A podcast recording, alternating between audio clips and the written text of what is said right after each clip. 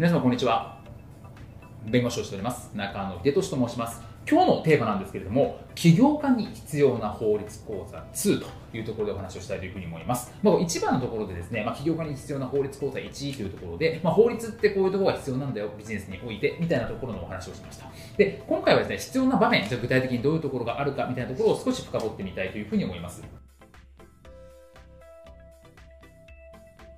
まずなんですけれども例えば会社を設立したいとか起業をしたいという時にじゃあ個人事業でやるのか会社でやるのかみたいなところですね、まあ、これはまあ税金の面とも関わってくるんですけどじゃあ税金としてはどっちが得なのか損なのかみたいなところ、まあ、これは税理士さんと確認がもちろん必要なんですけれども、まあ、一つここはありますよねっていうところとか。あとまあ法律の効果ですよね。個人事業で例えば会社とか取引をするっていう場合に、まあ、個人個人として契約をするっていうふうになると、まあ、個人として責任を負うことになりますと。でじゃあ次会社として会社を立てて法律上法律的なまあ契約とかをするっていうふうになると責任を負うのは会社。で個人とは別みたいな話になってたりします。そういう点も踏まえてですねじゃあ個人事業で行くのか会社で行くのかみたいなところは考えなきゃいけないかなというふうに思います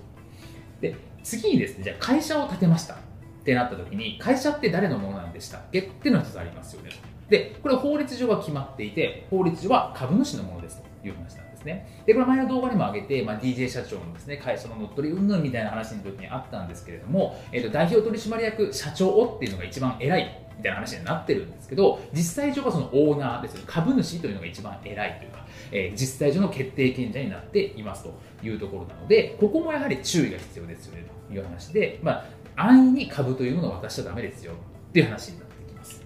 で、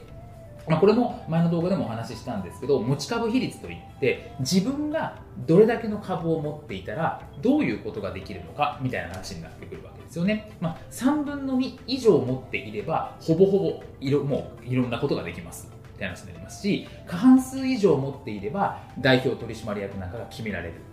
っていう話になってくるので少なくとも過半数を持ちたいですよね。っていうことをお伝えしたと思いますと。いうところなので、まあ、過半数以上持ってないと自分が代表取締役だったとしても過半数以上持たれている株主にいつ解任されるかわからないって話になってきます。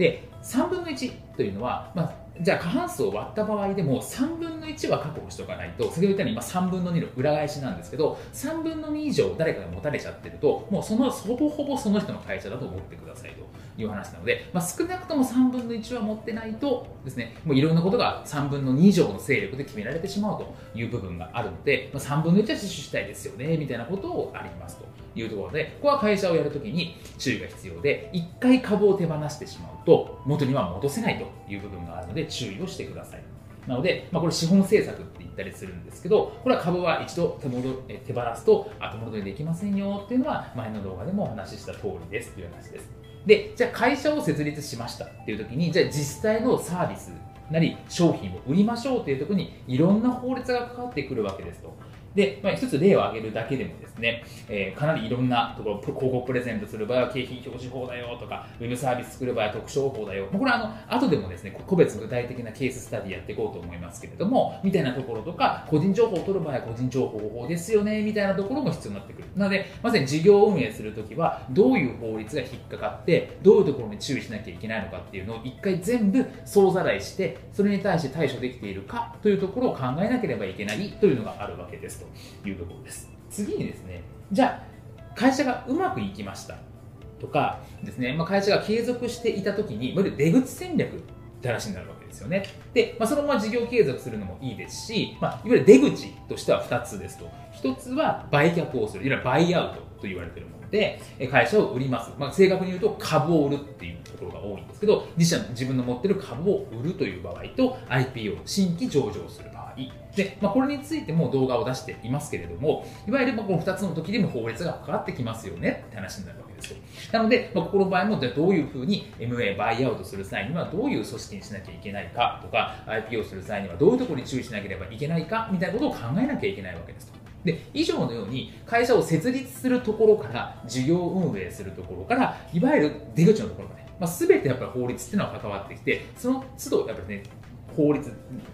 ということが関わってきますというところなので、まあ、そこについてはですね、まあ、次回以降詳しくやっていくんですけれどもこういうふうに関わっていくんだよというところのざっくりとしたイメージは持っていただければというふうに思います。本日も動画をご覧いただきましてありがとうございました。